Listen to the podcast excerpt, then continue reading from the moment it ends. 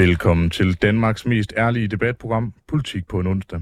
Her inviterer vi hver eneste uge spændende gæster til politisk debat uden spin og fastlåste politiske positioner. Og hvis du forventer neutrale værter, så er det altså det forkerte sted, du er tunet ind. Ja, for mit navn er Simon Fendinge, og jeg er landsformand for Liberal Alliances Ungdom.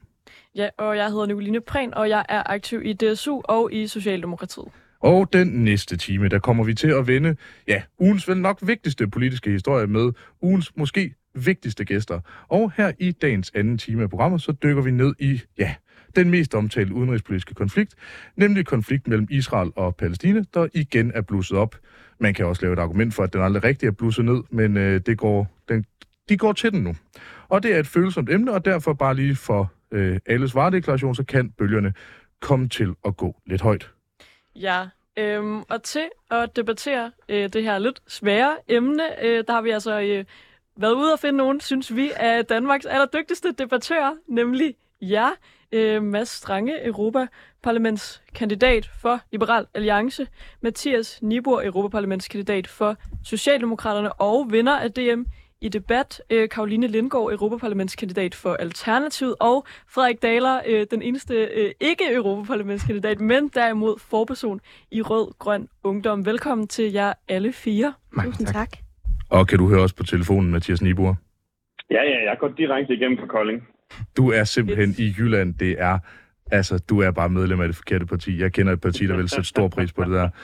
Øhm, øh, selvfølgelig først, øh, Frederik, øh, hvorfor er du ikke Europaparlamentskandidat? Havde du Europa? Nej, det gør jeg egentlig ikke. Øhm, det, jeg, jeg drømmer simpelthen ikke om at blive politiker. Øhm, så derfor stiller jeg ikke op hverken til Europaparlamentet eller så meget andet. Øh, det var egentlig aldrig min plan, at jeg skulle lave politik på det niveau, jeg gør nu. Øh, og mit håb er, at det er en midlertidig fornøjelse, men der er andre ting, jeg gerne vil bruge mit liv på. Jeg, jeg håber, at du har skrevet en marginalt mere munter opstillingstal til jeres landsmøde. Det kan, ja, hvis der er nogen, der skal gøre det, så kan I jo vælge mig, men øh, jeg håber, det lader være. Nå, men i det her program, så hører vi jo altid vores gæster, hvad der sådan fylder på deres politiske retter i den, i den seneste tid. Og øh, jeg tænker, vi skal have stemningen helt op, så jeg tænker, du kan fortsætte, hvor du kom fra, Frederik. Hvad, hvad fylder for dig politisk, udover selvfølgelig konflikten, som vi skal ja. snakke om senere? Det, der er noget mærkeligt i at snakke busser, mens øh, bomberne falder over Gaza, men, men øh, lige nu er jeg meget optaget af den buskrise, der er i Danmark. Øh, og det er jeg særligt, fordi at Rød Grøn Ungdom den sidste måned og de kommende måneder samler breve ind fra tusindvis af unge øh, på gymnasier og erhvervsskoler i hele landet, om deres oplevelser med og løsningsforslag til den offentlige transport, som man må indrømme er i krise i Danmark. Og det at sidde og læse igennem øh, hundredvis og tusindvis af håndskrevne breve fra unge, som har så meget på hjerte og føler sig så svigtet af politikerne på Christiansborg, kan ikke gøre andet, tror jeg, end at få en til at føle sig både øh, lidt håbløs omkring den offentlige transport, men også give en gejst i forhold til at tænke, at der faktisk er øh, mulighed for at skabe en bevægelse, der kan ændre på noget. Hvad tænker du, der skal gøres ved den offentlige transport? Jeg forestiller mig, det er noget med flere penge, og nu jammer vi bare. Fuldstændig. Øh, det, der er behov for, er et grundlæggende øh, opgør med den måde, man i dag tænker offentlig transport i Danmark på. I Rødgrøn Ungdom, der kæmper vi for øh, god og gratis offentlig transport. Det vil sige, at vi afskaffer billetindtægterne øh, og gør det gratis for enhver at tage offentlig transport i det her land. Altså Samt, alt offentlig transport, ja, også tog på tværs af landet for eksempel.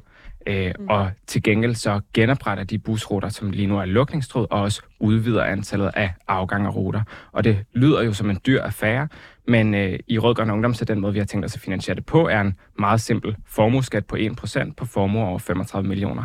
Det vil være rigeligt til at dække de omkostninger, der vil være ved det. Hvad, hvad, hvad kommer der ind i indtægter? Det er bare ren nysgerrighed. Ja, der kommer cirka 18 milliarder ind, ifølge Oxfam Ibis. Øh, og Men det er også kun første år, ikke? Fordi øh, det er en skat, der har det med at udvande sig selv ret hurtigt, fordi folk kan flytte deres formuer. Ikke de tal, vi kigger på. Der ligner det faktisk, at det gradvist kommer til at hæves over de næste par år, simpelthen fordi koncentrationen af formuer blandt danskere bliver større.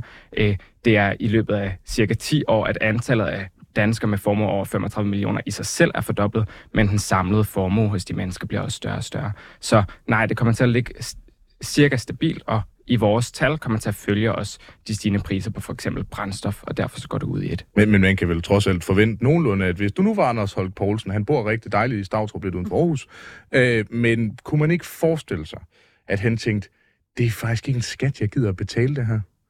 Nu rykker jeg til Norge. Og Jeg andre synes, fede lande. En vild reaktion på at skulle betale en simpel 1% formueskat, hvis det er nok til at få en til at flytte. Så altså, jeg tror, hvis du kom til Jylland og så mange laver sort arbejde, du vil få et chok. Altså, der er faktisk meget få mennesker, der er ufattelig begejstrede for at, at betale meget skat. Men jeg Ja, glæder men mig noget meget det, som til... faktisk er mest imponerende, synes jeg, med den her kampagne, det er, at de uddannelsessteder, hvor vi har mødt allermest opbakning om vores forslag, har ikke været traditionelle venstreorienterede gymnasier, som Mulernes Legatskole i Odense eller Aarhus Katedralskole. Det har været øh, erhvervsskoler uden for de store byer, hvor en hel masse unge er ekstremt afhængige af at kunne tage offentlig transport, og lige nu oplever, hvordan ungdomskortet for eksempel stiger i pris, mm. hvilket gør, at rigtig mange af dem bruger meget, meget stor del af deres rådighedsbeløb på bare at kunne komme til og fra deres uddannelsessted eller praktikplads. Men, men, men er det fundamentale problem med sådan noget ikke? Altså, jeg kan kun udtale mig på egne vegne, at altså, jeg har galopperende flyskræk. Jeg hader at flyve. Øh, men alligevel, fordi det tager så vanvittigt lang tid at komme rundt i landet, og i øvrigt, at altså, der er så relativt få muligheder for at komme rundt, og du kan jo ikke komme fra langt de fleste steder i landet efter klokken cirka 20.30, hvis du skal hjem til København. Altså, og af samme årsag, så sidder jeg godt nok rystende og svedende i et fly. Til gengæld tager det kun en halv time fra Aalborg.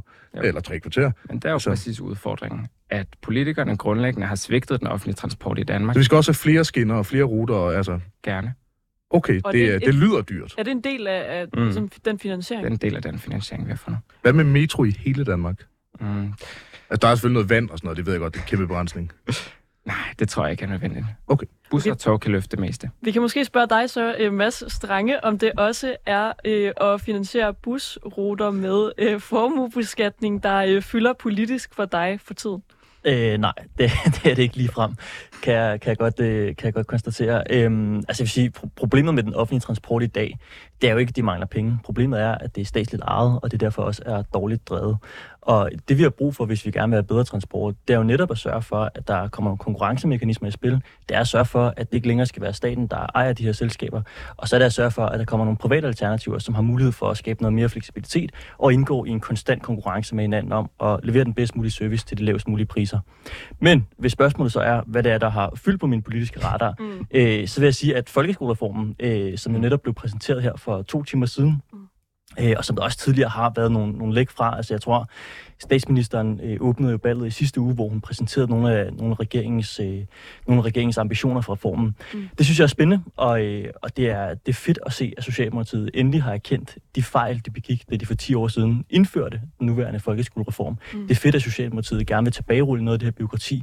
Det er fedt, at de gerne vil arbejde for, at øh, børnene i den danske folkeskole får kortere skoledage. Kan, kan du fortælle highlights fra den her reform?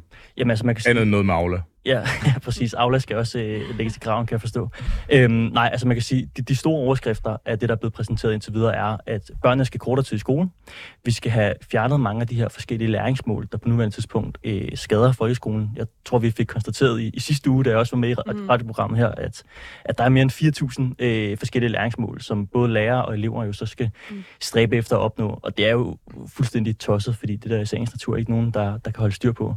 Øhm, Ja, og så, så er det også noget med, at mange af de her øh, fikse idéer, man fik i sin tid, da man, da man indførte folkeskolereformen med, at børnene for eksempel skal have øh, 45 minutters motion hver dag i skolen, Mm. det vælger man også at, at tilbagerulle, sådan, så det bare bliver øh, en, en helt, helt almindelig skole uden alt muligt øh, fikumdik også. Ja, så tænker jeg noget, som jeg i hvert fald ser som det allervigtigste, er jo også en større satsning på de praktiske fag og mere øh, mulighed for sådan valgfrihed, især i, i de store klasser. Jeg tror, at det er noget med, at man går fra to til seks valgfagstimer om ugen i, i 8. klasse, hvilket jeg synes er, er enormt fedt, så man får mulighed for øh, lidt tidligere og, og måske specialisere sig lidt, eller i hvert fald udforske noget, man synes er spændende, som, som jeg tror kan gøre det meget mere motiverende at, at gå i folkeskolen. Ja, helt sikkert. Og Karoline. Nu er du også med. Bare rolig, Mathias. Du skal også nok få ordet. Øh, hvad fylder for dig? Er det, er det busser, eller, øh, eller folkeskolen, eller er det simpelthen noget helt tredje, der fylder for dig? Altså jeg vil sige, begge dele jeg synes jeg er super vigtigt. Jeg synes virkelig, at øh, Frederiks arbejde i Rød Grøn Ungdom med, øh, med den offentlige transport er enormt vigtigt, og noget vi bakker helt vildt meget op, i, i Alternativ, op om i Alternativets Unge, også som en, der selv har gået på øh, gymnasium i Vestjylland, så jeg kender jeg til nogle af de øh, problematikker. Øh, og så er det klart, at folkeskolen også er, øh, er virkelig vigtigt. Øh, kæmpe gave til Socialdemokratiet for at, øh, at indse deres fejl, øh, fordi de er lidt store på det område, hvor vi øh, desværre... Ej, det var en meget bred øh, folkeskolereform, man lavede, så det er ikke kun vores fejl. Men ja, Nå, fedt, at der bliver Åh, gjort men hvis man kigger på sådan, hvis, hvis fingeraftryk er, altså det er også, når du identificerer seriemorder, hvis ens fingeraftryk bliver ved med at være på lignende, så, så kan det godt være, det er en selv, der har begået fejl, og det er ikke, fordi jeg har set for meget Barnaby. Jeg, jeg, jeg kan bare konstatere, at det er sådan en helt almindelig patologi også fungerer. Men jeg har i hvert fald meget håb for øh, folkeskolen, mere end jeg har haft i meget lang tid, øh, på baggrund af det, der er sket de sidste par dage. Og så derudover, så øh, synes jeg også, at havmiljø øh, fylder rigtig meget på min øh, politiske dagsorden. Øh, vi så nogle skrækkelige billeder i øh, Berlingske i sidste uge, øh, og de er jo desværre ikke specielt overraskende, men øh, de er alligevel rigtig skræmmende. Mm. Øh, og det har været rigtig fedt at se, hvor mange politikere, der har været ude og, og snakke om, at vi skal gøre noget ved, ved havet. Øh, jeg er dog lidt bekymret, når jeg for eksempel hører, at øh, de vil have en, en ny vurdering, og det kan forlænge processen med, at man begynder at, at gøre noget for havmiljøet med op til to år. Ja, man, hvis man synes, det er spændende, så kan man faktisk høre politik på en onsdag fra, øh, fra sidste uge, hvor vi havde en, en, øh, en rimelig ophedet debat mellem øh, bæredygtigt landbrug og Danmarks Naturfredningsforening. Der var blandt andet lidt sådan uenigheder om, om den der undersøgelse, der er blevet lavet overhovedet, ligesom var, var sandhed. Altså, hvad ser du, at, at, der, at der kan gøres? Tror du på, at man kan nå at redde havmiljøet? Øh, ja, og jeg ser i hvert fald ikke nogen anden mulighed, end at gøre alt, hvad vi kan for at, at gøre det. Øh, der er jo mange faktorer, der spiller ind der, øh, og landbruget ser jeg som en af de, de rigtig store dele af det. Også fordi vi står midt i en klimakrise, hvor vi i forvejen skal omstille landbruget. Øh, så jeg synes, det er helt oplagt at tænke miljø og klima sammen på den måde. Og Mathias Nibur, øh, er du stadig med os?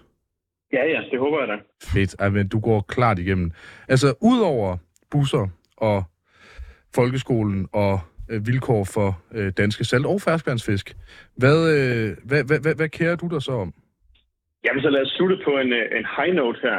Altså, regeringen har jo fremlagt et udspil, hvor man vil firdoble sol- og vindenergi på land, og det er jeg da helt utrolig glad for.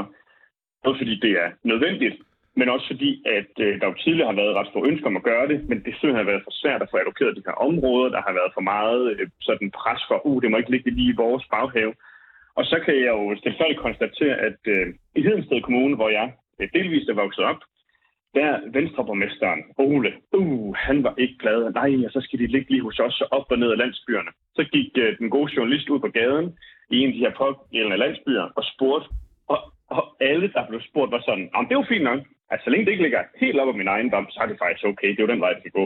Og der er jo bare der er noget smukt i, at de progressive borgere i Hedensted Kommune langt ud på landet, de faktisk bedre kan lide øh, vindenergi end Venstre kan. Men det er jo dejligt, at øh, Venstre i regeringen i hvert fald er med på, at øh, der skal laves noget grøn energi. Men i øvrigt også fedt, at I genpræsenterer et forslag, som jeg føler, at hver anden uge, der snakker I om, hvor meget vinter skal komme. Det er sjovt, hvor, hvor lidt vinter egentlig bliver bygget. Øh, hvem i regeringen er det, der saboterer det? altså, man Og i øvrigt, hvis vi vil have har 40 haft en, øh, gigawatt havvind, altså, hvor- hvornår udbygger I det her elnet? Altså, det er fedt nok, I bliver ved med at præsentere, hvor meget vind I vil have. Hvem er det i øvrigt, der skal bygge det? Er det Christian Rabia, der får travlt? Jamen, jeg regner med, at der skal være et ladestik ved hver enkelt vindmølle, og så alle de mange øh, elbiler i Jylland, de kan... Nå, nej. Ja, det er jo ikke til Øh. at sparke sig frem for Tesla i Hedensted.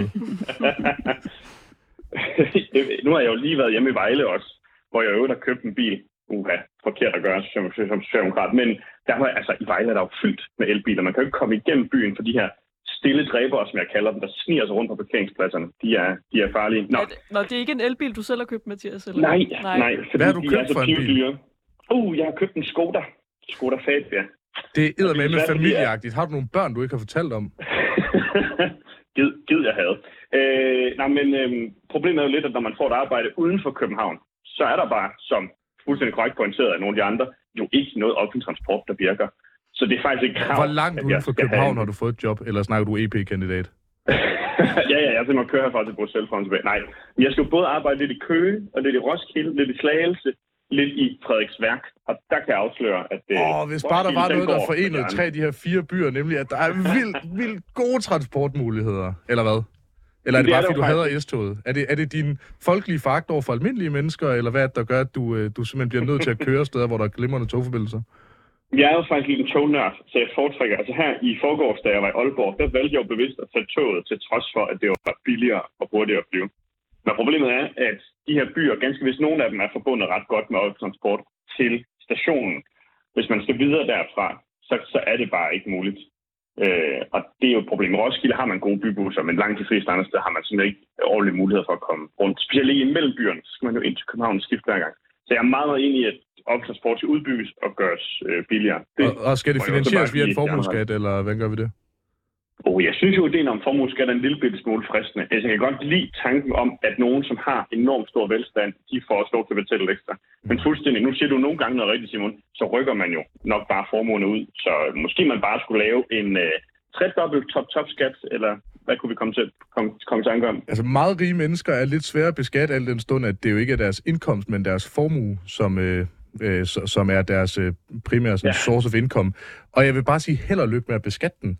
Altså det eneste, I får ud af, det er jo bare, et- altså I får jo bare et fattigere, rent teoretisk økonomisk. Altså de kommer ikke til at blive, altså alle udregninger, der overhovedet er lavet på det, både i Danmark og i udlandet, med undtagelse af Oxfam Ibis, øh, som jo også mener, at man er fattig, hvis man har altså, SU-gæld. Øh, Oxfam Ibis, som i øvrigt alle sammen er statskundskaber, og derfor anerkender jo heller ikke deres økonomiske analyser. Selv hvis vi fraregner alt det, og kigger på, hvad rigtige økonomer, der findes, virkelig har en uddannelse inden for økonomi, siger, så siger de, det fungerer ikke. Og af samme årsag, så synes jeg, at vi skal prøve at kigge på nogle andre løsningsforslag, andet end at lytte til Oxfam Ibis, som er de, og det kan jeg ikke understrege nok, Oxfam Ibis, hvis I lytter med, kom endelig ind, lad os tage en diskussion om det her. Jeg synes, de er fuldstændig udulige. Øh, Frederik Daler, apropos, øh, er, er, mit, mit had til Oxfam Ibis. Lad os lige snakke lidt videre om transport her de næste 2 minutter og 20 sekunder. Mm. Altså, hvis vi lige skyder finansieringen til, til hjørne, øh, har Mads Strange ikke ret i hans tidligere pointe om, at så må vi bare sørge for, at der er nogle private, der, der gør det mere og bedre og billigere, eller hvad? Grundproblemet, hvis man introducerer private firmaer til at, at drive den offentlige transport i Danmark, det er jo, at der kommer et helt nyt element ind i ligningen, nemlig profit. At så er der nogle aktionærer i de her selskaber, som skal kunne trække penge ud af dem, før de vil være villige til at investere i øh, togdrift og busdrift osv. Og lige pludselig ender vi i virkeligheden med færre penge, der kører rundt, og som bliver brugt til den øh, offentlige transport. Desuden så frygter jeg meget, at man ser det, som man har set i steder som for eksempel Storbritannien, hvor man udliciterede togtransport, nemlig at priserne kommer til at stige helt i vejret, samtidig med at togdriften i virkeligheden bliver meget mere uforudsigelig. Men det, det er der faktisk en, øh, og det er så der, man lige skal skelne mellem øh, togdrift og busdrift, er, at togdrift er det, der hedder et naturligt monopol, det vil sige, der er ligesom, altså i hvert fald Bane Danmark er, og det, det er bare ligesom svært at komme udenom, derfor kan man hæve priserne. Men hvis du kigger sådan rationelt på det, Fleet, hedder det ikke det? Mm. Jeg, jeg har ikke selv prøvet at tage dem, øh, men det koster 79 kroner fra Aarhus til København, hvor det koster DSB, i øvrigt uden nogen form for service overhovedet, og med muligheden for at få lov til at sidde på gulvet sammen med de der 800 andre studerende, der køber, øh, køber i sidste øjeblik. Det koster til gengæld, altså hvis du er ude i sidste øjeblik, 314 kroner for en standardbillet samme vej, hvor du kan få lov til at sidde på gulvet. Tyder det ikke på, at der er nogen, der er rigtig dygtige til at drive virksomhed, og som stadig godt må tjene nogle penge på det? Det tyder i hvert fald på, at der er måder at gøre det billigere på, end det er i dag. Noget Er af det, de man offentlige de rigtige til det? Altså, hvis du ikke har hånden på kogepladen, det, mener synes vi, jeg. ja. Noget af det, som DSB jo er forpligtet til, det er at køre øh, tog steder, hvor der ellers ikke er mange passagerer med, men for at sikre, at hele Danmark er bundet sammen. Det er nogle af de krav, vi stiller til en offentlig leverandør af togdriften, som vi ikke stiller til Fleet, fordi det er en privat leverandør, og det gør, at Fleet kan gøre nogle ting billigere. Øh, jeg har al respekt for Fleet, og jeg bruger det selv nogle gange, fordi DSB's priser har stukket så meget i vejret. Og så må jeg også indrømme, at et af de steder, jeg synes, man skal kigge det offentlige meget godt og grundigt efter i sømne, det er nogle af de Direktørlønninger. Yes. Ja, selvfølgelig. Ja, men, det er, selvfølgelig. men det er vel ikke de der 3,5 millioner, som... Jeg, jeg synes jo også, det er fuldstændig vanvittigt. Øh, men Det er ikke det, der vælger budgettet, men jeg synes, der er noget helt ekstremt i, at man hæver priserne for alle danskere øh, til at tage toget, samtidig at man udbetaler enorme lønninger til sig selv. Men er du så ikke klar på en løsning, hvor vi sørger for, og så i hvert fald indføre en markedsmekanisme i lønninger og offentlige direktører, hvor vi ligesom siger, okay, vi har de her pejlemærker at gå efter. Vi siger, så er du så bonusaflønnet, så får du 100.000 om måneden, 1,2, og så til gengæld så har du en stor bonus, hvis du for eksempel sørger for, at der kommer flere tog, bedre tog, de kører til tiden, når de er billigere. Det vil jeg umiddelbart ikke være særlig skeptisk overfor, nej. Godt, så øh, det er jo altid noget, at vi også kan nå markedsløsninger. Og Nicoline, take it away. Ja, nu har vi i hvert fald fået endevendt de vigtigste ting i Danmark. Jeg synes, vi skal gå til noget af det allervigtigste, der altså foregår i verden.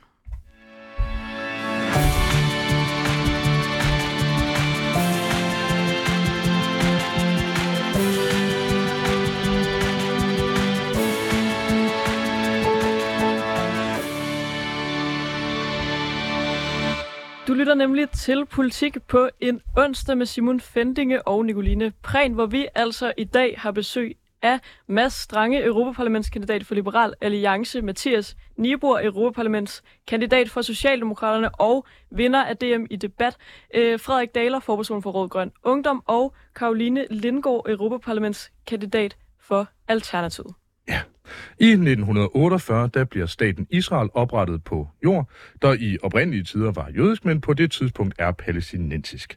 Senere har der været konflikter omkring bosættelser, særligt i området omkring Gaza og på Vestbreden. En konflikt, der synes at fortsætte i det uendelige. Ja, og i lørdags der valgte den øh, palæstinensiske terrorgruppe Hamas så at indlede et angreb på Israel, hvor de har dræbt over 1.500 mennesker, kidnappede kvinder og børn og likviderede tilfældige til en festival. Senere har Israel svaret tilbage med raketter. Det har senere ført til, at der er en klar erklæring om krig fra begge sider. Mathias Nibur, vil du ikke lægge for og forklare, hvad, det, hvad, hvad du ser, der foregår lige nu i Israel-Palæstina?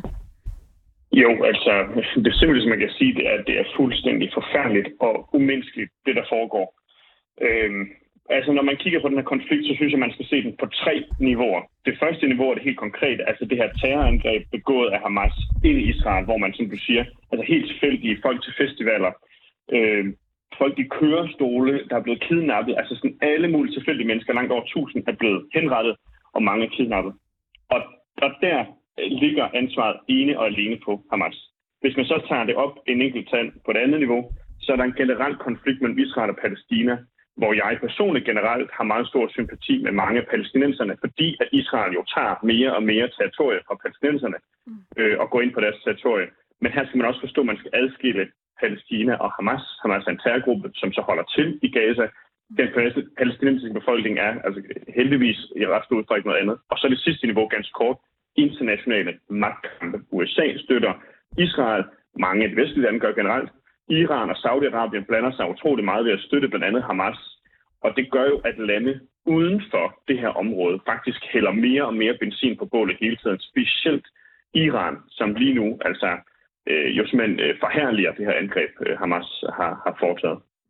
Frederik øh, Daler, øh, vi kan spørge dig om det samme. Ser du det på samme måde som øh, Mathias? Ja, jeg synes, det er en, det er en god og rammende indledning på, øh, hvad der er sket. Øhm, jeg synes, det er en, en, en del af konteksten, at Gaza jo siden 2007 har været øh, underlagt en israelsk blokade, som har øh, gjort, at det at skabe øh, gode, trygge liv uden øh, ekstremisters indflydelse har været ekstremt svært i Gaza. Mm. Øh, man snakker jo om, hvordan øh, Gaza ligesom er en breeding ground for terrorists. Altså, at man har givet folk så lidt at leve for, at de har så meget at dø for. Øhm, og det er det, vi ser øh, de helt forfærdelige konsekvenser af nu, at Hamas har begået det her afskyelige terrorangreb på civile israeler, som øh, jeg har meget svært ved at se, hvordan man kan på nogen måde forsvare eller retfærdiggøre. Min bekymring nu er, at det vi ser er en voldsspiral, som vi har set før tidligere, når der har udbrudt krig mellem øh, Hamas og det israelske militær, hvor at øh, begge sider fortsætter deres angreb, mens verdenssamfundet gør meget, meget lidt for at gribe ind og prøve at stoppe de uhyreligheder, der foregår. Øh, så jeg er meget bekymret over den her gang, hvor langt det kommer til at gå. Typisk kan man sige, så det der har været det afgørende for, at det er stoppet, har været, at særligt USA på et tidspunkt har sagt til det israelske militær, så venner, nu holder vi. Øh, men den her gang, hvor at det er startet med et så brutalt angreb, så har jeg meget svært ved at se, det, øh, se USA inden for den overskuelige fremtid skulle gå ud og bede Israel om at trappe ned. Øhm, så jeg, jeg er ekstremt bekymret for de blodsudgydelser, vi kommer til at ske, og særligt også bekymret over debatten herhjemme, hvor jeg oplever, at øh, det bliver øh, en hel masse indrigsspørgsmål, der bliver fedtet ind i det, og meget få, jeg synes, holder hovedet koldt og tænker over, hvordan vi undgår, at flest mulige civile israeler og palæstinenser kommer til at miste deres liv eller familie og venner i den her konflikt. Karoline, er du enig i det? Ja, jeg er meget øh, enig med det, Frederik siger. Det er nogle uhyreligheder, der er sket her i weekenden, og det er også nogle uhyreligheder, som sker i Gaza lige nu, hvor de bliver øh, bumpet og kottet fra vand og mad. Øh, og jeg kan i hvert fald ikke se, at det på nogen måde er noget, der, øh, der kan føre nogle gode steder hen for nogle af de to befolkninger. Øh, jeg synes, at vi, øh, som Frederik også er inde på her, øh, i Danmark og i Vesten generelt, øh, skal holde hovedet mere koldt i den her situation øh, og fordømme de uhyreligheder og brud på folkeretten, der sker fra begge sider. Vi skal være på de civile side, og vi skal være på fredens side. Øh, og derfor synes jeg, det er meget bedrøveligt at se øh, prominente politikere, også i Danmark, øh, som øh, bakker så entydigt op om Israel, øh, og på den måde også giver grønt lys til nogle af de øh, ekstreme brud på folkeretten, som vi kommer til at se nu her. Øh, jeg synes, vi i stedet for skulle snakke om, hvilke løsninger vi kan gøre, eller øh, bidrage til at skabe øh, for at sikre en varig fred. Øh, og tage det ansvar, som vi også i Vesten har for den konflikt, og at vi ikke har gjort noget i så mange år ved det. Det er også det, vi ser konsekvensen af nu. Men, men nu, nu kritiserer du nogle af de her politikere for at, at så entydigt tage øh, Israels øh, side. No, nogle vil selvfølgelig også argumentere for det, fordi Danmark har, og verdenssamfundet har lavet en aftale med jøderne om, der skal være et trygt land for dem. Det er der så ikke alligevel. Og, og derfor så er det ret vigtigt, at man støtter dem på det her tidspunkt, for det eneste trygge land i verden, der er at være jøde, det er så en anden diskussion. Men jeg er lidt nysgerrig på, hvis politikere ikke skal blande sig. Politisk ordfører for Alternativet, Sasha Faxe, hun siger, og jeg citerer, jeg er nysgerrig på, om verdenssamfundet vil stille op med samme opbakning til det undertrykte Palæstina, på samme måde, som vi gør med Ukraine. Er det ikke også at tage sådan rimelig entydigt pro-palæstinensisk standpunkt? Jo, det synes jeg. Jeg synes også, at, øh, at der er mange nuancer i det. Øh, jeg tror, at det, som Sasha snakker om i det her øh, konkrete tweet, tror jeg det er, øh, må være de her bosættelser. Det er det, hun ligesom zoomer ind på. Øh, og det, jeg er sådan set enig så langt i hvert fald, at øh, det, er ikke en særlig god, det er ikke en særlig god øh, forudsætning for at skabe fred, at der foregår de her bosættelser. Det er ikke en særlig god forudsætning for at stoppe terrorgrupper som Hamas. Fordi som Frederik siger, hvis ikke man har håb for fremtiden, hvis ikke man har et ordentligt levegrundlag, så har man ikke så mange muligheder, og så gør man desperate ting, som jeg i øvrigt fordømmer rigtig meget, og jeg synes, man skal passe på med at sammenligne Ukraine og Okay. øh, Men, men, men, men, men kører, du, kører du sammenligningen mellem Palæstina og Ukraine, som grundlæggende? Jeg synes, man skal passe på med at lave den sammenligning. Det, det er to forskellige historier. Øh, Okay, for jeg kunne også godt tænke mig lige at høre dig, Frederik, inden vi skal øh, have, have Mads på banen også. Øhm, jeg har set rigtig... Hamas på banen, haha. Altså. Nej, det, kan man, det er ikke nogen joke, man kan lave. Føler. Men øhm, jeg... Too soon, Simon. Ja, øhm, jeg øh, har faktisk rigtig mange venner, øh, som er langt ude på venstrefløjen, og også mange, som er en del af Rød-Grøn Ungdom. Og jeg har set rigtig mange af dem dele på Instagram et opslag, og man må jo selvfølgelig godt dele personlige ting, selvom man er en del af eksempelvis Rød-Grøn Ungdom, uden at organisationen bakker op. Øh, men sådan et opslag fra en, en, en side, der hedder Stop Annekteringen, altså må man forstå øh, Israels annektering af Palæstina, et opslag, hvor der står, derfor skal du støtte palæstinensernes ret til modstandskamp Mm. øh, som jo altså handler om, at man jo vel, synes jeg, i en eller anden grad legitimerer de her angreb, palæstinenserne eller Hamas har lavet i Israel. Øhm, er, er, er du med på den? Er du enig i det? Kunne du overveje at dele det opslag på Instagram eksempelvis? Nej, jeg synes, man skal være meget klar i spyttet i de her dage omkring, øh, hvad man bakker op om og hvad man fordømmer. Og jeg vil sige, at der er intet at forsvare i de terrorangreb, som Hamas har begået mod civile israelere. Og heldigvis så synes jeg, at den er udbredt linje blandt i hvert fald de mennesker, jeg ser på sociale medier, øh, fra, øh, også fra venstrefløjen, at civile drab aldrig kan forsvares. Øh, jeg synes, at der findes legitime øh, måder at bedrive ligesom den palæstinensiske modstandskamp på. Den tager ikke form som angreb, vold og tortur og kidnapning mod civile uskyldige israelere, og det kommer den aldrig til. Mads Strange, er du enig i de ting, der bliver sagt her? Altså, jeg, jeg går ud fra, at du også tager afstand til Hamas og sådan nogle ting, men synes du grundlæggende, det er den rigtige fortælling? Ja, altså, jeg, jeg er glad for at høre, at I begge to øh, tager afstand fra nogle af de røster, vi, vi hører fra lige nu på venstrefløjen. Fordi jeg synes, det har været fuldstændig sindssygt at være vidne til, hvor mange på venstrefløjen, Mm. der ikke kan tage klart afstand, og hvor mange på venstrefløjen, der øh, går ud i sådan noget whataboutism og snakker om, jamen Israel har også gjort nogle ting forkert osv. Fordi det her, det er fuldstændig forfærdeligt, og vi bliver nødt til at huske på, grunden til, at der lige nu er en by raketter, der lander i Gaza, det er jo fordi, at Israel er blevet udsat for et massivt terrorangreb. Mm. Så det, vi bliver nødt til, nødt til at se det i en kontekst af det. Og, og jeg synes også, at hvis man ligesom løfter blikket fra, fra Danmark, og man kigger ud i verden, så har øh, det har været helt vildt at se, hvor mange, der, der ikke kan tage afstand fra terror, øh, terrorbølgen her. Altså, øh, Harvards øh, studerende, øh, studenterorganisationer har været ude og sige, at de støtter Palæstina. Mm. Mm. Øh, Sascha Faxe øh, laver også, altså Sascha Faxe, som er Alternativets politiske ordfører, hende vi fik på banen før, fra, da Simon læste Twitter højt, har, har ikke kunne tage tydelig afstand fra det. Jeg, jeg synes, det er virkelig langt ude. Sikander? Siddiq, da, da, Saxe ble, øh, da Faxe blev spurgt ind til at BT, om det her var et terrorangreb, så ville hun ikke anerkende, at det var et terrorangreb. Mm. Og jeg, jeg, synes, det er, jeg synes, det er helt vildt. Og det her, det, jeg synes, det er et godt eksempel på, hvor galt det går, når man bliver blændet af sine ideologiske skyklapper, og man skriver konklusionen på forhånd, nemlig at, at Israel øh, gør ting, der er forkert, og derfor så kan alt modstand mod Israel, også mm. terrorisme, det kan godt legitimeres, fordi det kan det ikke. Men jeg tror, og, og i det scenarie, altså jeg vil gerne øh, fuldstændig øh, tone ren flag, jeg er, er altså meget pro, øh, pro-Israel, og, og har i øvrigt øh, altid været det med. Jeg vil, en af dem, jeg synes fortjener ros i det her, mm. det er Pelle Dragsted, som laver et, altså et, et godt og nuanceret tweet, som viser sådan rimelig præcis, selvom jeg måske er lidt uenig i nogle af delene, som viser ret præcist, at man faktisk godt både kan være venstreorienteret og forsvare øh, de, de, de svage i den situation, og øh, altså skære den nogenlunde rigtigt ved at sige, Hamas er stadig nogle relativt ondsindede mennesker. Mm. Det står jo i, i ret stærk opposition til, da jeg boede i London, hvordan Jeremy Corbyn, han havde lidt svært ved at tage afstand til sådan noget som PLO, og jeg mener ikke praktiserende lægers organisation, men palæstinensiske terrororganisation og Hamas, mm. øh, og i stedet sige, åh, men hvad med jøderne? Er de ikke også trælse? Jeg synes altså kæmpe ros til Pelle Dragsted faktisk, for, for den måde, han har skåret den på. Jeg synes, det er lige øjet. Og Frederik, så markerer du. Ja, jeg, altså, jeg har set de her røster, og jeg synes, at der er, er bekymrende mange, som kommer til at blande forskellige ting sammen i det her. Øhm, jeg vil også være ærlig at sige, at den samme sådan der, øh, relativisering og øh, retfærdiggørelse af Hamas' terrorisme, som man har set øh, enkelte steder på den yderste venstrefløj, synes jeg øh, i de her dage viser sit ansigt hos den yderste højrefløj, hos visse socialdemokrater, som også fuldstændig legitimerer øh, de krigsforbrydelser, som nu be- bliver begået mod befolkningen i Gaza.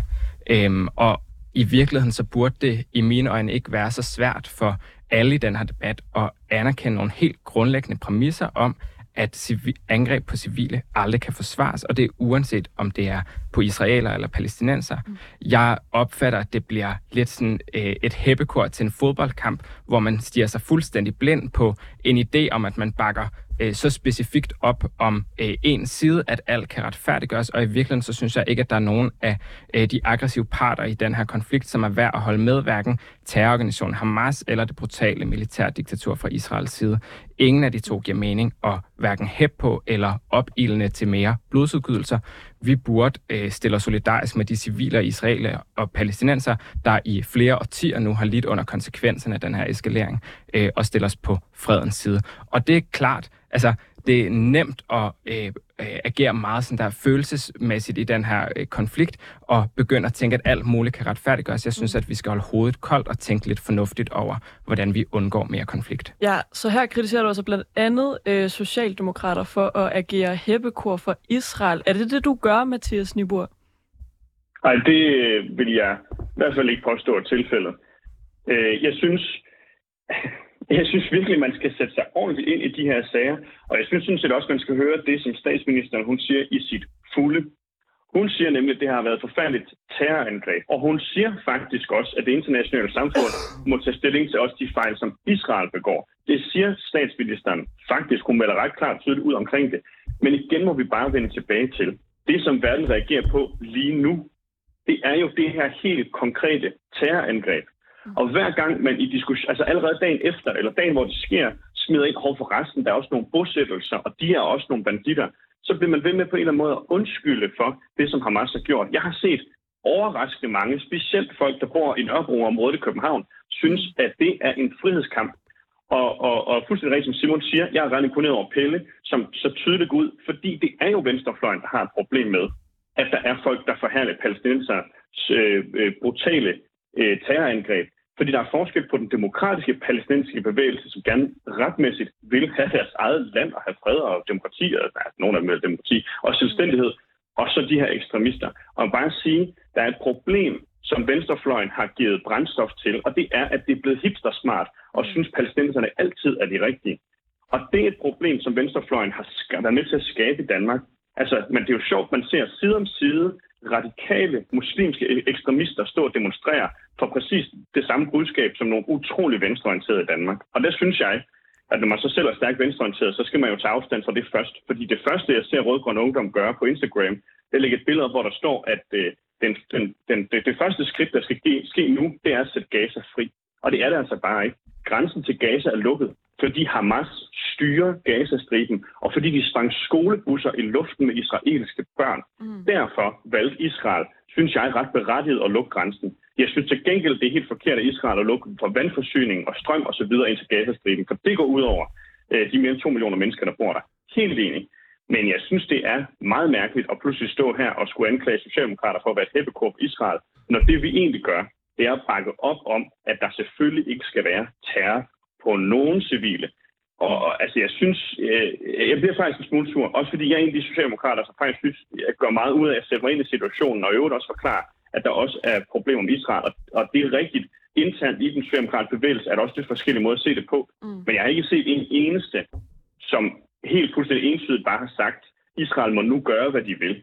Det er der ikke nogen socialdemokrater, der mener. Og Det Mathias, også, jeg, jeg stopper dig simpelthen øh, der, og så kører vi først Frederik, så Karoline og så Mads. Ja, jeg synes noget meget interessant ved, ved den danske debat om det her, det er, at øh, jeg oplever, at et hvert forsøg på at øh, pege på konteksten og pege på løsninger på den her konflikt, øh, bliver med det samme stemplet som retfærdiggørelse af Hamas' terrorangreb eller whataboutism, når det i mine øjne faktisk er en af de allervigtigste ting, vi kan gøre øh, heroppe fra, det er at pege på, hvad er der behov for, at det internationale verdenssamfund presser på for, mm. for at vi kan se en fredelig ende på den her konflikt. Og ting som i den israelske debat om det her er fuldstændig mainstream, nemlig ideen om, at det er Benjamin Netanyahu og hans højre ekstreme regering, og den brutale undertrykkelse, som han har underkastet det palæstinensiske folk i Gaza, som har været årsagen til, at øh, de her terrorbevægelser har kunne vokse sig så stærke. Er, Øh, er det ikke victim blaming, det vi har gang i nu? Mm, Hvis det er det, så er det jo en victim blaming, som store dele af den israelske øh, befolkning gør sig del i. Ah, ah nu, nu Det er en skal vi også være er den Øh, hvis- du kigger, hvad folk stemmer til israelske valg, så er det et fortal, som, som deler din overbevisning der. Vi skal også være realistiske. Jeg oplever, at der sker et stort ryk i den israelske debat lige nu, hvor at man øh, fra lederside i Haaretz, det ældste og mest indflydelsesrige avis, fra den israelske veteranforening, mange forskellige øh, menneskerettighedsorganisationer, partier, bevægelser, aktivister peger på, at hvis civile israeler skal kunne leve i fred, så starter det med, at blokaden af Gaza ophæves, sådan så at grobunden for ekstremisme i Gaza kan udryddes. Øh, I Danmark så bliver man som nu skudt ting i skoene for at sige det. I Israel er det en helt mainstream del af forklaringen. Det, det er... Det, okay, men det, det, det, det vil jeg bare lige varedeklarere. Efter min bedste overbevisning, som en, som også følger ufattelig meget med øh, i, i, i den her konflikt, og også øh, har gjort det en del år efter, nej, det er det ikke, og jeg har været i Israel af en del omgange, og af samme årsag kan jeg også udtale mig med en vis autoritet i kraft af, at jeg har snakket med almindelige øh, israelske øh, mennesker. Mm. Karoline, din tur. Øh, ja, altså jeg er jo enig med Mathias i, at øh, selvfølgelig skal vi fordømme Hamas, og det synes jeg også, vi er blevet sagt mange gange nu. Øh, men problemet, det noget af det, Mathias siger, det er, at når vi har et Gaza, der bliver lukket, bliver skåret for øh, mad, for vand, så giver vi ikke palæstinenserne, som, hvor mange ikke bakker op om Hamas, nogen mulighed for at ville noget andet. Øhm, fordi de bliver afskåret fra resten af verden. Mm. Vi skal simpelthen lukke den debat omkring, om det er, øh, hvem der har øh, Men- gør det rigtigt, mm. for der er ikke nogen, der, der gør noget rigtigt her. du- Det er en krig Mm. med det er en humanitær Du- katastrofe. du, det er alt for vigtigt til at gøre det til en Nu, jeg kan lige stille dig fodboldkamp. et, et spørgsmål. Ja. Kunne du, fordi du, nu taler du selv om fodboldkampsituationen. Mm. Kunne du finde på øh, for eksempel at være mødt op til den demonstration, der var på den røde plads på Nørrebro i søndags, hvor der stod, jeg tror, lidt under 100 mennesker med palæstinensiske flag, og ligesom sagde, vi støtter op om Palæstina. Øhm, øh, jeg synes ikke, at det handler om, om man stiller op, støtter op om Palæstina eller Israel i den her konflikt. Jeg synes, vi skal væk Kunne du derfra. overveje at dukke op til demoen?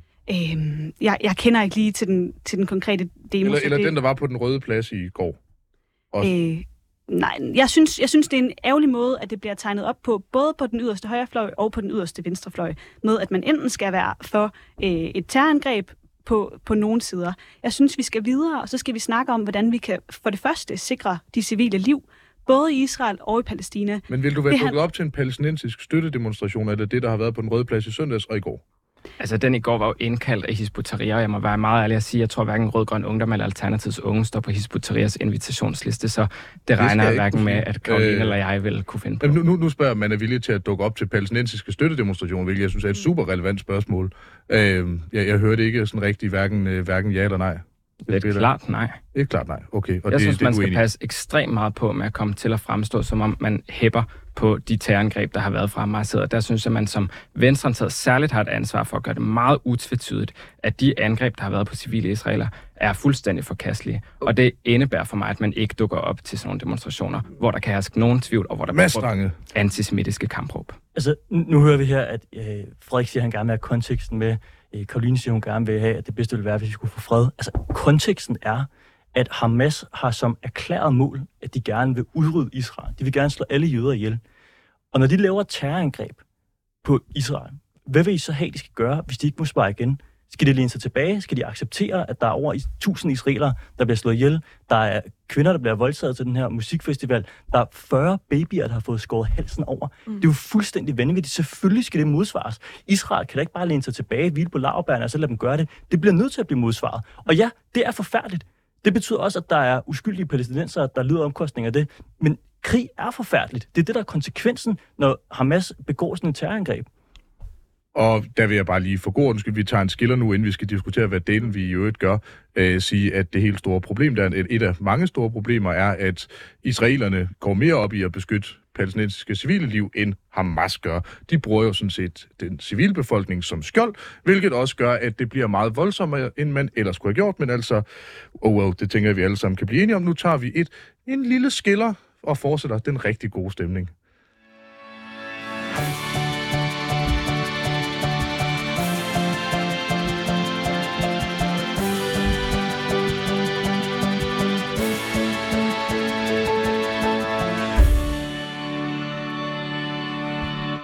Ja, du lytter nemlig øh, stadigvæk til Politik på en onsdag med Simon Fendinge og Nicoline Prehn, hvor vi altså i dag har besøg af Mads Strange, Europaparlamentskandidat for Liberal Alliance, Mathias Nebur, Europaparlamentskandidat for Socialdemokraterne og vinder af DM i debat, Frederik Daler, forperson for Rød Grøn Ungdom, og Karoline Lindgaard, Europaparlamentskandidat for Alternativet.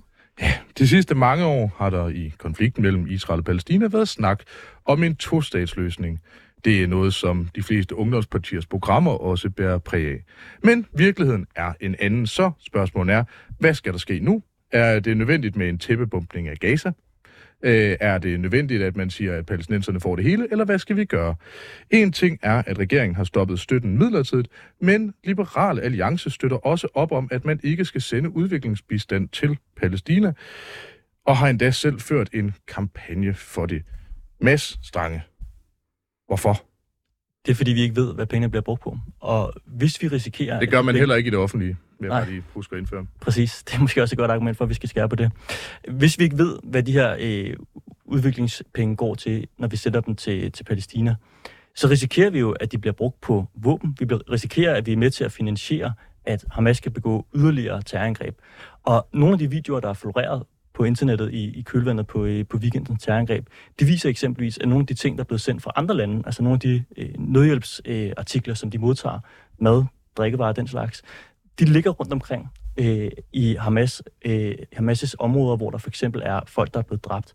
Så der er ret meget, der indikerer, at de penge, vi sender afsted, ikke kommer til at blive øh, brugt på de palæstinenser, der har brug for en hjælpende hånd. De kommer direkte ned i lommen på en terrororganisation, og det er måske med til at finansiere øh, Israels udslettelse. Men kører du den oprindelige præmis, som også præsenterede både Karoline og Frederik om, at hvis folk ikke får tilstrækkeligt med vand og mad, at der er en væsentlig større sandsynlighed for, at de bliver radikaliseret, og eksempelvis en del af Hamas. Øh, Kører du den præmis?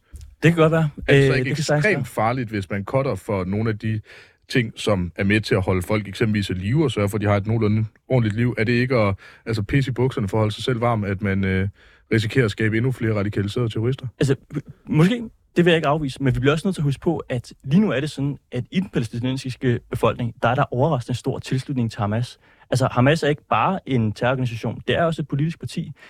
Øh, For to år siden, der lavede man meningsmålinger før det her terrorangreb. Der var der øh, 53 procent af den palæstinensiske befolkning, som støttede op om Hamas. Så der er massiv opbakning i befolkningen til de her forfærdelige ting, vi ser lige nu. Og det er jo ikke et argument for, at befolkningen så bare skal tage til takke med, at de øh, bliver bombet af Israel. Men det er et argument for, at vi har massive problemer lige nu med Palæstinas befolkning. Og vi kan også se det, hvis vi kigger i Danmark. Altså, det er jo ikke for sjov, at der lige nu er clips i Danmark af palæstinenser, der fejrer terrorangrebene. Jeg, jeg så det selv i søndags, hvor jeg sad på en café øh, på Højbro Plads, hvor der kom sådan en lille karavane af muslimske indvandrere kørende forbi. de spillede høj musik, de dyttede, og de festede med palæstinensiske flag for at fejre de her terrorangreb. Det er jo fuldstændig vanvittigt, og den oplevelse, jeg havde, det er ikke bare en enlig svale. Vi ser det overalt i Danmark. Så der er en meget, meget vanvittig grad af radikalisering blandt den palæstinensiske befolkning. Også den del af befolkningen, der lever i Danmark, og som ikke lige nu er ved at sulte ihjel, som følger de ting, der sker nede i Mellemøsten. Karoline, du markerede før. Ja, altså jeg synes, det er simpelthen at blande nogle, nogle ting sammen. Øh, selvfølgelig øh, er radikalisering øh, og, øh, og de terrorangreb, Hamas øh, gør fuldstændig forfærdelige. Øh, men at skære øh, bist, eller nødhjælpsbistanden væk fra øh, Palæstina, kan jeg simpelthen ikke se, hvad øh, man forestiller sig, der skulle komme noget godt ud af. Øh, man puster til nogle desperate mennesker øh, og giver dem ikke ret mange muligheder for at gøre noget som helst. Øh, jeg synes, at noget af det, Mads øh, siger omkring, at der er et stort problem med radikalisering i Palæstina, er sådan set noget, jeg er enig i er et stort problem.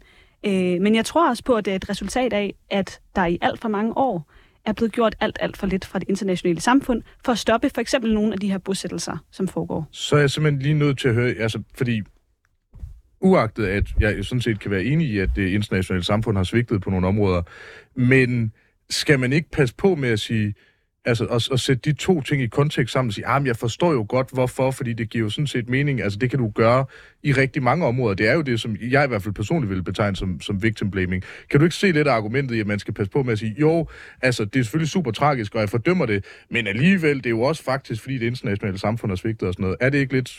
Nej, jeg synes, jeg står på de civile side, på begge sider, og synes, at øh, alle mennesker skal have ret, alle civile skal have ret til at få mad og vand, øh, og til at kunne leve deres liv uden at blive øh, Absolut, udsat det- for det brud ikke på det, jeg folkeretten. dig for, eller spurgte Men, om. men så lad os, lige, lad os lige hurtigt spørge, altså lad os antage, at du har ret i, at hvis, at hvis vi sætter penge til Palæstina lige nu, så lad os sige for dit eksempel skyld, at 100% af pengene, de går til de civile. Hvis de civile støtter den terrorkamp, der er lige nu, synes du så, at det skal være danske skatteydere, der betaler for, at de kan understøttes under den her krig, vi har? Og så kan Karoline lige svare hurtigt, og så skal vi have øh, Mathias Niver på banen. Altså, jeg synes, synes simpelthen, det er at blande nogle ting sammen. Øh, der har heller ikke været nogen beviser på, at nogle af de penge er blevet brugt til våben, eller nogle af de andre ting, du insinuerer. Så jeg synes, det er at bruge lidt en situation til at sætte udviklingsbistand ned, som jeg ved, at mange partier på højrefløjen i øvrigt også gerne vil. Og det kommer til at gå ud over den civile befolkning, og det kommer også til at gå ud over øh, verdenssamfundet øh, og skabe krig og konflikt de næste mange år frem. Så jeg synes, det er en rigtig farlig vej at gå. Altså det, regeringen lige nu øh, vil gøre, er jo at, at fjerne støtten til, til udviklingsprojekter, for eksempel. Det kunne være skoler, det kunne være alt muligt bæredygtighed, men, men ikke at fjerne altså, nødhjælpen. Øhm, så det er vel på en eller anden måde en, en mellemløsning. Det kan vi måske lige få dig, øh, Mathias Niver, øh, på banen. Hvor, hvor står du i det her i forhold til at fjerne støtten? Jeg synes, det er ganske, ganske fornuftigt, at man gennemgår, om de her ting ender et andet sted. Hamas har infiltreret øh, Gazastriben på alle mulige måder og igennem alle mulige samfundslag, så de har kontrol med de ting, vi sender til dem. Men man må også bare sige, at hvis der skal være en god grund for, at nogle af de her mennesker bliver, øh, får, en, altså får en bedre fremtid, så er det jo, at man fortsætter nogle af de her projekter.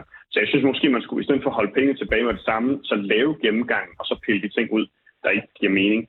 Men jeg synes generelt også, at vi skal forstå, specielt de mennesker, som her i Danmark lige nu hylder det, som Hamas har gjort. Altså, vi danskere, og så de indvandrere, som, som fejrer det her, lever i to fuldstændig forskellige virkeligheder. Det er jo sådan, at rigtig mange uden for Mellemøsten, men med, med arabisk baggrund, de ser øh, mediet Al Jazeera, som er støttet af Katars styre. Det er som en oliepenge.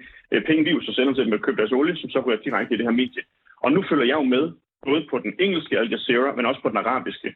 Og det er meget, meget tydeligt, at de får nogle fuldstændig andre nyheder om, hvad der foregår. Det er nemlig, det her det er en frihedskamp, det her det er en bum, bum, bum. Og den arabiske, hvor de godt ved, mange er, er, ikke, er også ikke kan følge med, er så endnu værre. Så vi må også bare forstå, at øh, der er en kæmpe misinformationskampagne, som er støttet af Katar, som er støttet af Iran, som er støttet af Saudi-Arabien, som går ud på, at folk skal se det her som noget helt andet, end det er. Og der må vi jo så i Danmark være utrolig gode til.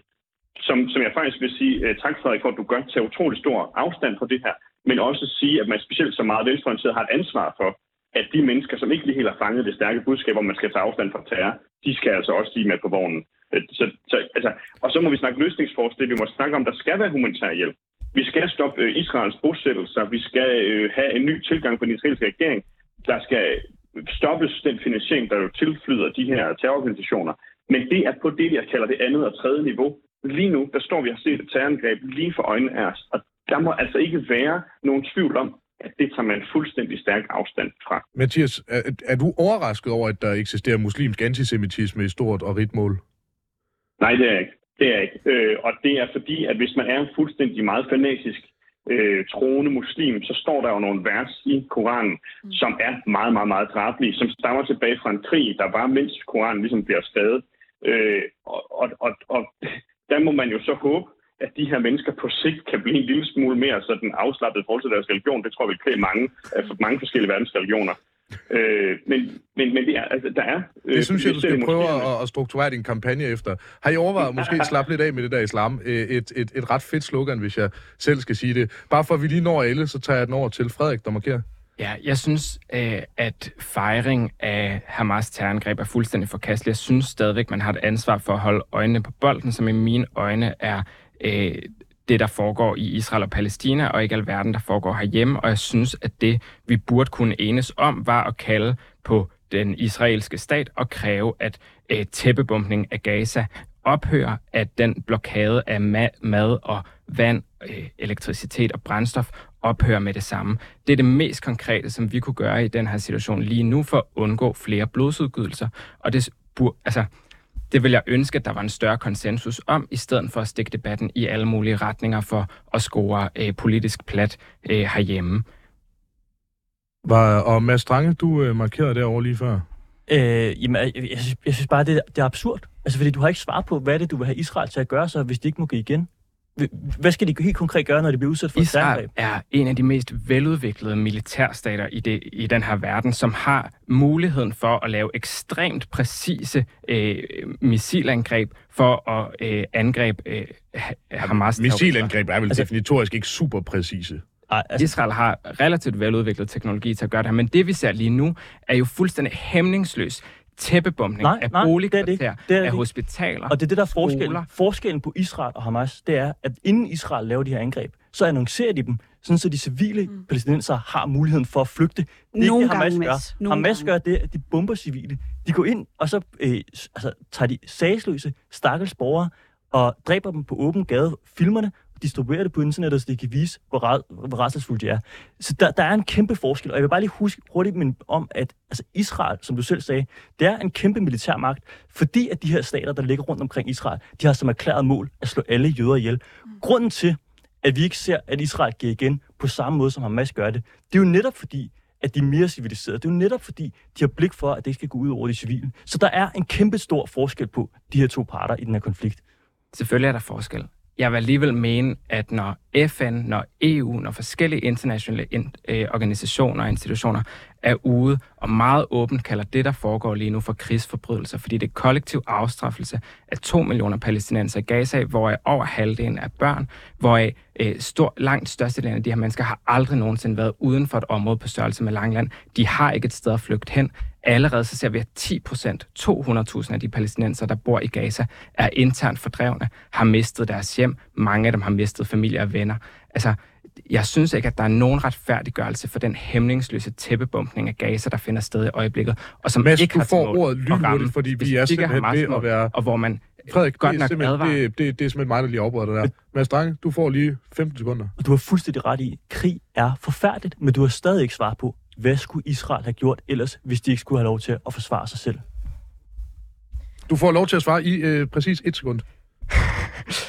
Det, som Israel øh, burde gøre, som jeg finder forståeligt, er at ramme specifikke Hamas-lokationer. Men ellers så burde verdenssamfundet gribe ind og stoppe den blodsudgydelse, som nu finder sted. Og det var ufatteligt præcist.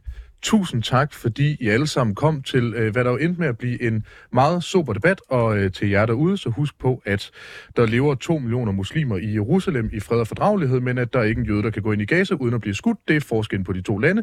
Det her har været politik på en onsdag. Tak fordi I lyttede med.